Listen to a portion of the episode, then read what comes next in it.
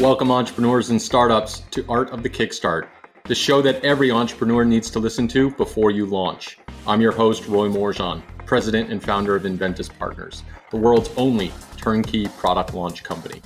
From product development and engineering to omni channel marketing, we've helped our clients launch thousands of inventions and earn more than $1 billion in sales over the past 20 years. Each week, I interview a startup success story, an inspirational entrepreneur, or a business expert in order to help you take your launch to the next level. This show would not be possible without our main sponsor, Product Hype, the weekly newsletter that goes out and shows you the best inventions that just launched. Make sure to check out producthype.co and join the Hype Squad. Now let's get on with the show.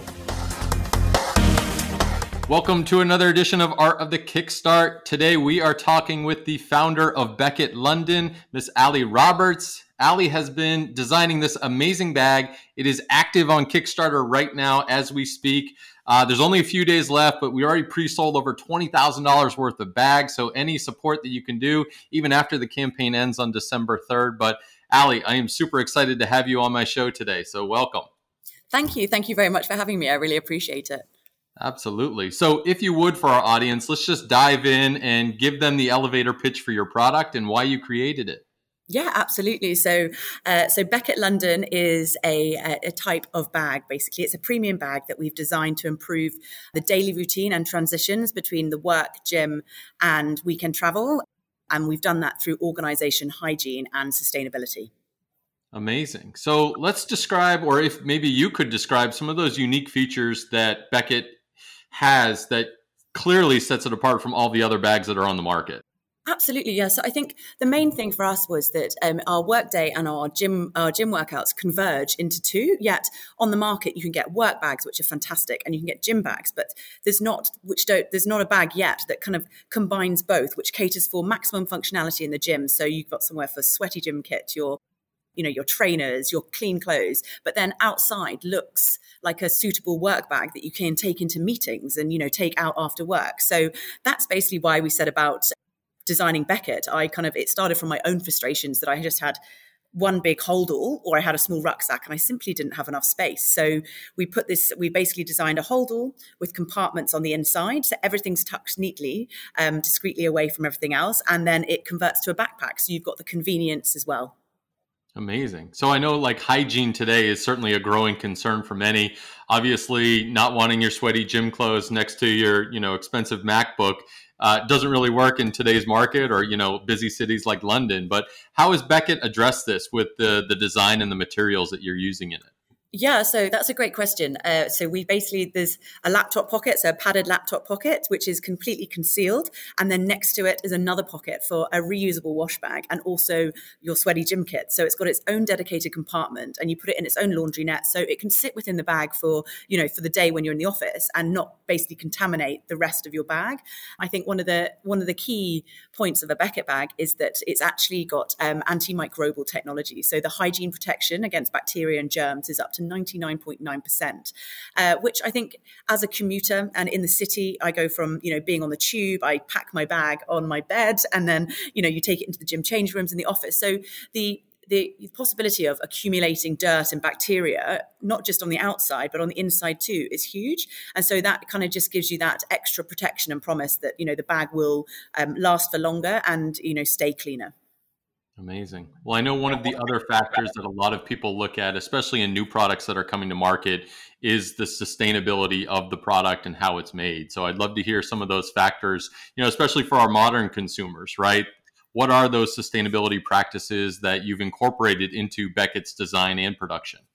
Absolutely. So it's very multifaceted for us. And um, we, we were lucky enough to find a manufacturer, um, Vishin Factory, who are based out in China, who um, purely work with sustainable materials and sustainable vendors. And so if we start with the materials of the bag, we, we use non leather alternatives, but with the durability of leather, but the non harmful practices. Our distributors, we we work with people who are carbon neutral to make sure we're shipping all around the world, but you know, we're not adding to the planet. And then in terms of the bag itself, we really we looked at how we carry our belongings, and a lot of people use plastic bags, and gyms give away plastic bags for wet swimsuits or your, you know, I used to use them for my toiletries, etc. So what we did within Becket Bag, we've created its own wash bag which fits in it, as well as the laundry net. So you don't have a need to kind of use plastic bags uh, in in that kind of environment again. You've got it all all encompassed in one bag. So it's very very much a multifaceted approach. And we you know will continue to look at our production cycle and the materials we're using and the waste etc and really try and try and make sure that you know we're reducing our impact on the planet wherever possible. Well with all of this you know price is certainly one of those things in terms of a deciding factor for most buyers. And it sounds like you've built in so much amazing innovation into this bag and a ton of thought has gone into it. How have you gone about balancing the the quality and the affordability for this item yeah, so that it's an interesting one because uh, you've kind of it's if you if you're looking at the bag, people will only pay a certain amount for a gym bag, but then if you're looking at a weekend holdall, people often pay a lot more for that. And then you look at kind of brand name, and you've got the you know the, the bags where people are paying a 500 plus for the name essentially, but the quality isn't much better. You're paying for the brand identity, and then you've got probably lesser expensive bags on the market, but again, great brand names and we just you know we saw there was a space in in kind of high end but accessible. And um, the price point is where it is because you're not just getting a bag you know you're getting something that is multifunctional and versatile for your day. So it does anything from taking you into your weekend travel or on a daily basis you can use it for that gym to work transition with the antimicrobial technology and the sustainability as well. Kind of that's all encompassed within that price point. Quite amazing what I'd love to dive into now is kind of maybe more of the developmental journey that you've been on with this, because a lot of our listeners and a lot of the people that show up to the show or ask questions, they're always, you know, the the entrepreneurs, right? And they want to, you know, they want to do something, but they don't know that first step. And I know launching a product always comes with its challenges. So maybe you could share part of your journey and maybe how you've overcome some of the skepticism about your product. Yeah, so it started um, many years ago now from my own frustrations with I, I, think I had a an old school holdall and everything was just kind of inside it and I didn't have the compartment. So that's where the first idea came from. And then I looked on the market and at the time there wasn't anything compartmentalized that I could find which had the space that I needed. So I went about designing the bag, you know, with no no design experience from that side of things and just I, I actually um, used a cardboard box and and tape and made the bag to the size I thought I needed it. And at the time, it was kind of huge. It was absolutely massive. And I realized it definitely doesn't need to be that big. So reduced it quite significantly to a smaller size. And it was a really, it was a really good learning curve because I didn't have access to designers and I didn't have access to factories. So I really had to do it by myself. And then a lot of cold calling and um, turning up to meetings with a cardboard box, trying to convince people of, you know, your dream in a cardboard box essentially. So yeah, I, it was it was a very humble beginnings, but and it took us a few years to get to where we are now. But I'm I'm hugely grateful for all the learnings that I've had across the years. What might be some of those nuggets of wisdom that you'd be willing to share with our audience in terms of you know helping them, let's say, get off the couch and launch the thing that they have an idea for? Absolutely. So I would say the biggest learning that I've had is have a team find a partner that wants to do it with you, join forces, play to your strengths, and do that together. Definitely. I've done a majority of, you know, I've had a lot of consultancy from people, but I started out the journey by myself and I, I, I went to kind of VC meetings and angel investor meetings and things, and they always said, you can't do it alone. I was like, oh, I'm a solo investor. How do you get someone else on board? You know, when it's your idea from the beginning. And that has never rung true more than ever now I've launched is that I look back and think, oh, would I have made that decision if I'd had someone in a position to actually advise me differently? And from failure, you learn. So, uh, you know, I don't regret any of it, but it is a case of I. I would have had, I think it would have been better positioned if I had a kind of a team around me, you know, with different expertise, definitely. Sure. Well, I know it can be difficult, right, finding, you know, the design team or a manufacturing partner because this is critical for a product like this. So, maybe talk to the audience a little bit about how you went about finding a factory that aligned with your values and why that was important for Becket and for you as a founder. Yeah, absolutely. So we actually were really lucky back in the day when I kind of got a lot of a lot of no responses and um, people not interested in helping. When you you know you just want one sample built rather than a thousand or a hundred thousand. But a, a factory, a medical factory, actually in Birmingham, took on board the task and helped me make my first sample. And that's actually where the idea for the hygiene protection came from, because um, medical bags are all treated with this great technology that resists bacteria and germs and then from there it just it built on it in terms of connections and networking and you know making sure i got out there and were talking to the right people and eventually through connections i I got in touch with a designer who helped me make the, the actual CADs of the bags that I could then send to factories and say, listen, this is what I'm doing. Would you be on board with designing a, a sample for us. So I think we moved, I want to say, around about five plus factories because there were some that at the beginning they weren't fashion focused enough so they didn't understand that aesthetic element to the bag. They just they got the compartments totally. The facts functionality inside was great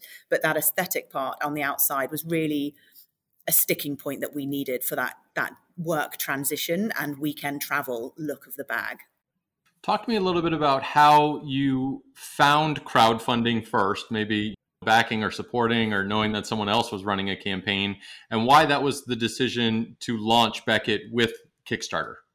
Absolutely. So, and I think it was actually a friend who recommended it to me at the time. She started a jewelry business many years ago now, um, Florence London. It's fantastic. And I remember her talking about it. And it, it was the way that you could you could basically raise funds based on your product rather than giving away equity. And I think at these early stages, because you don't have a bottom line and you can't prove the worth of your company, you know, you can you can kind of say what it is, but you can't prove that with because you haven't had any sales. You're often in a position then having to give up more equity than you would have for a smaller amount of cash. So I thought if I can initially, you know, sell product and get that social proof that the bag is viable on the market, Kickstarter basically was the perfect platform for that. And you know, I've seen some great successes of um, projects on there, including bags as well. So it seemed like the right platform for us. What's been the hardest part of this journey so far? Launching. I thought that over the years it was hard, you know, finding the factories, getting started, getting this far. But I just nothing prepared me for launching and kind of the stress that you feel every day relentlessly just based on you can never do enough and you've got to keep going and keep going. And it is yeah i would say that. It was it was definitely well it is launching. It's it's currently now. What's what's been the best part of this process so far ali the people i've met the people I've met along the way and the support I've received um, when you talk to people about the product. I mean, not everyone's, you know, the same, not everyone's, you know, as positive as everyone else, but um, definitely the support and the people I've met and kind of the encouragement you get as a female entrepreneur as well. And people being in, you know, even the fact that I've got this far to create a bag, get it to market, have bags on their way and that that kind of support and you know it really makes you want to continue and make sure that you're successful in that absolutely well ali this is going to get us into our launch round where i'm going to rapid fire okay. a few questions at you you good yeah. to go yeah hit me all right so what inspired you to be an entrepreneur my dad amazing so yeah. if you could if you could work out with any entrepreneur throughout history, living or dead, yeah. uh, who would you want to have a workout with? I'm going to stick in modern day and say Steve Bartlett. Steve, nice. He is a new one to the show, um, but definitely not new to the entrepreneurial world. So, yeah. what would what would be your first question for him as you're uh, you know working out in the gym? What do you bench? No, I'm joking.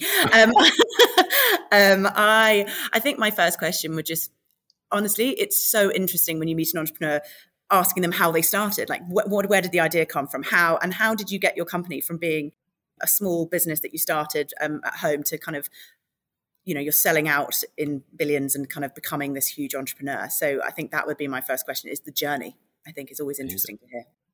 And it's always unique right? Yeah exactly. So what advice would you give to a new inventor or new entrepreneur who's looking to launch their product? Don't give up.